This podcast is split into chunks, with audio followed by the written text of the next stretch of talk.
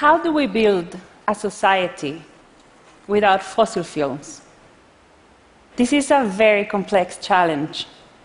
And I believe developing countries could take the lead in this transition. And I'm aware this is a contentious statement. But the reality is that so much is at stake in our countries if we let fossil fuels stay at the center of our development. We can do it differently. And it's time, it really is time, to debunk the myth that a country has to choose between development on the one hand and environmental protection, renewables, quality of life on the other. I come from Costa Rica, a developing country.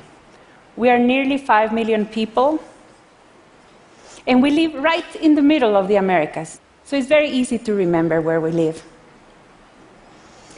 Nearly 100% of our electricity comes from renewable sources. Five of them.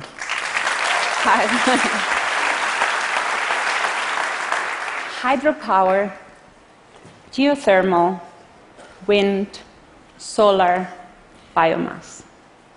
Did you know that last year, for 299 days, we did not use any fossil fuels in order to generate all our electricity? It's a fantastic achievement. And yet, it hides a paradox which is that nearly 70% of all our energy consumption is oil. Why? Because of our transportation system, which is totally dependent on fossil fuels, like it is in most countries. So, if we think of the energy transition as a marathon, the question is how do we get to the finishing line? How do we decarbonize the rest of the economy? And it's fair to say that if we don't succeed, it's difficult to see who will. So that is why I want to talk to you about Costa Rica. Because I believe we are a great candidate in pioneering a vision for development without fossil fuels. If you know one thing about our country, is that we don't have an army. So I'm going to take you back to 1948. That year, the country was coming out of civil war. Thousands of Costa Ricans had died, and families were bitterly split. And yet, a surprising idea won the hearts and minds. We would reboot the country, and that second republic would have no army. So we abolished it. And the president at the time, Jose Figueres, found a powerful way by smashing the walls of an army base. The following year, 1949, we made that decision permanent in the new constitution. And that is why I can tell you that story nearly 70 years later. And I'm grateful. I'm grateful they made that decision before I was born, because it allowed me and millions of others to live in a very stable country. And you might be thinking that it was good luck, but it wasn't. There was a pattern of deliberate choices. In the 40s, Costa Ricans were given free education and free healthcare. We call that social guarantees. By abolishing the army, we were able to turn military spending into social spending. And that was a driver of stability. In the 50s,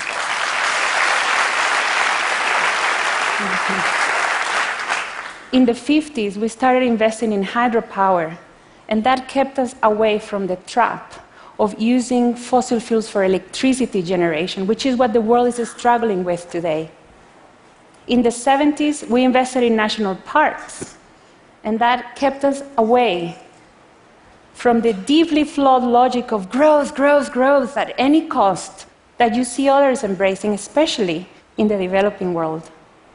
In the 90s, we pioneered payments for ecosystem services, and that helped us reverse deforestation and boosted ecotourism, which today is a key engine of growth.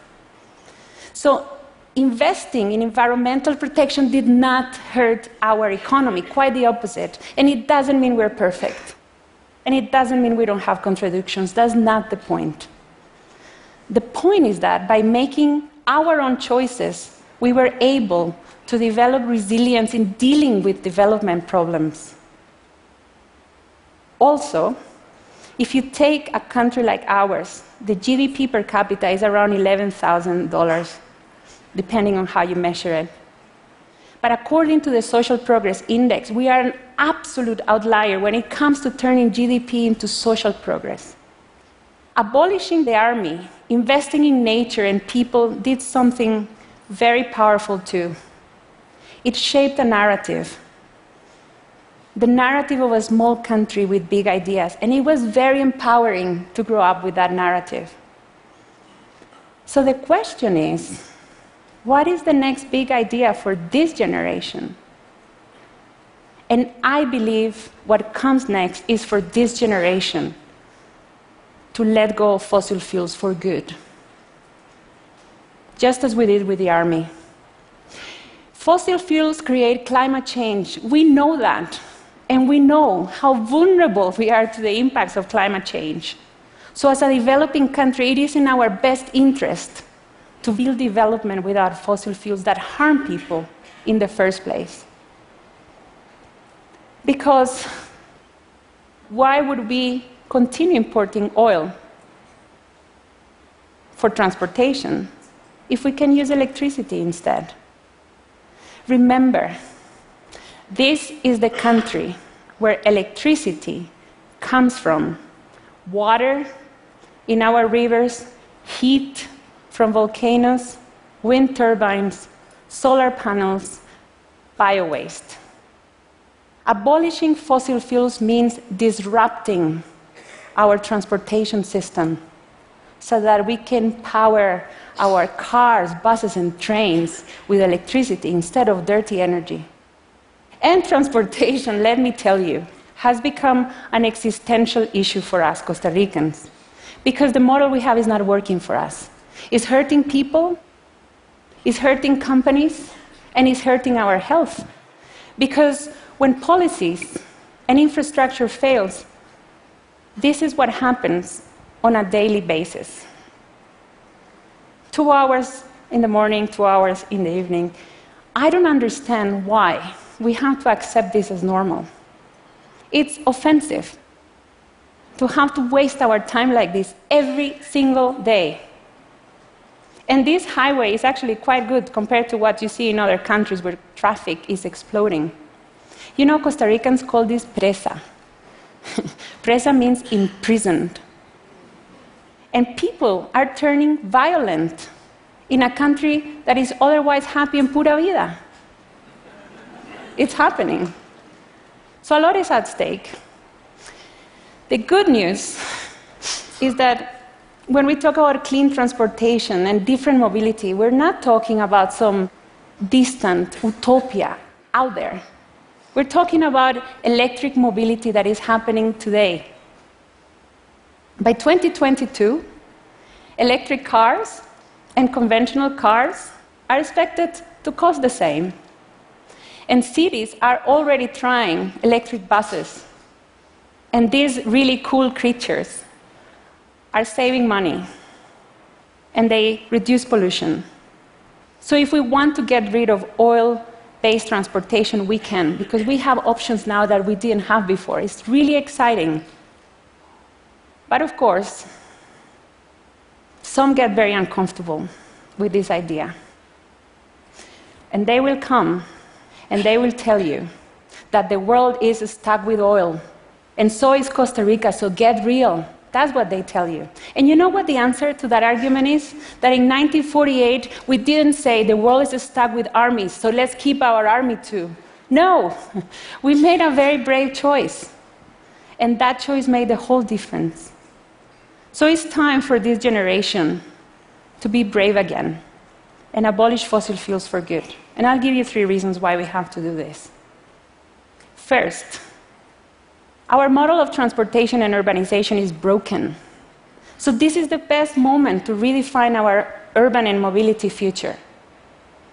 We don't want cities that are built for cars. We want cities for people, where we can walk and we can use bikes.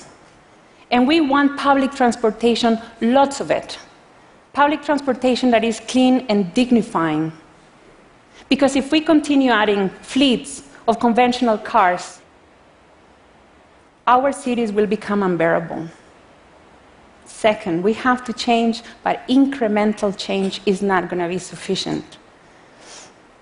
We need transformational change. And there are some incremental projects in my country, and I am the first one to celebrate them. But let's not kid ourselves. We're not talking about ending up with really beautiful electric cars here and a few electric buses there while we keep investing in the same kind of infrastructure more cars, more roads, more oil. We're talking about breaking free from oil. And you cannot get there through incrementalism. Third, and you know this one, the world is hungry for inspiration.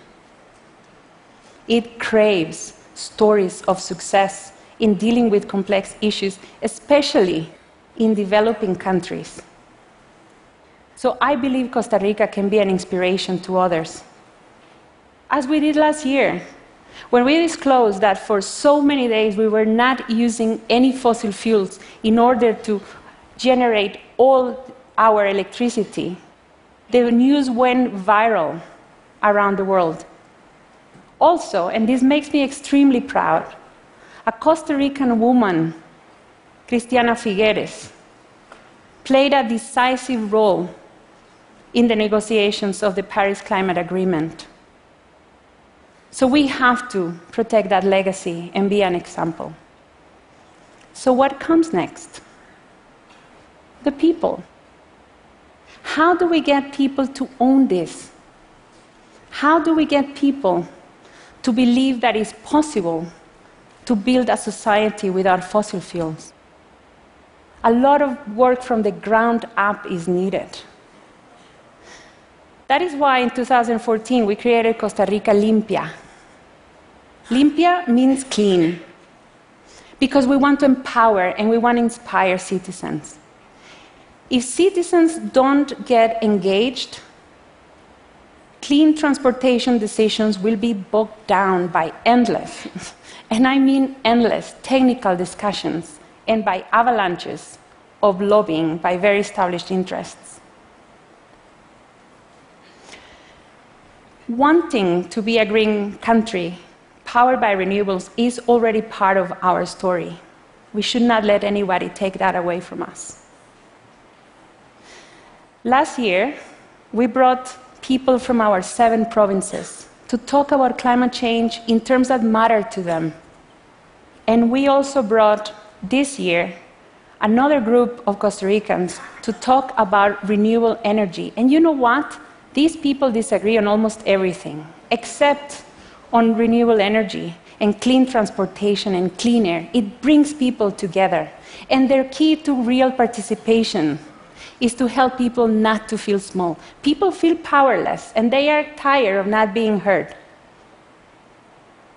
So, what we do is concrete things and we translate technical issues into citizen language to show that citizens have a role to play and can play it together. For the first time, we're tracking the promises that were made on clean transportation, and politicos know that they have to deliver it. But the tipping point will come when we form coalitions citizens, companies, champions of public transportation that will make electric mobility the new normal, especially in a developing country. By the time the next election comes, I believe every candidate will have to disclose where they stand on the abolition of fossil fuels, because this question has to enter our mainstream politics. And I'm telling you, this is not a question of climate policy or environmental agenda. It's about the country that we want, and the cities that we have, and the cities that we want, and who makes that choice. Because at the end of the day, what we have to show is that development with renewable energy is good for the people, for Costa Ricans that are alive today, and especially for those who haven't been born. This is our National Museum today. It's bright and peaceful, and when you stand up in front of it, it's really hard to believe these were military barracks at the end of the 40s. We started a new life without an army in this place, and here is where our abolition of fossil fuels will be announced one day, and we will make history again. Thank you.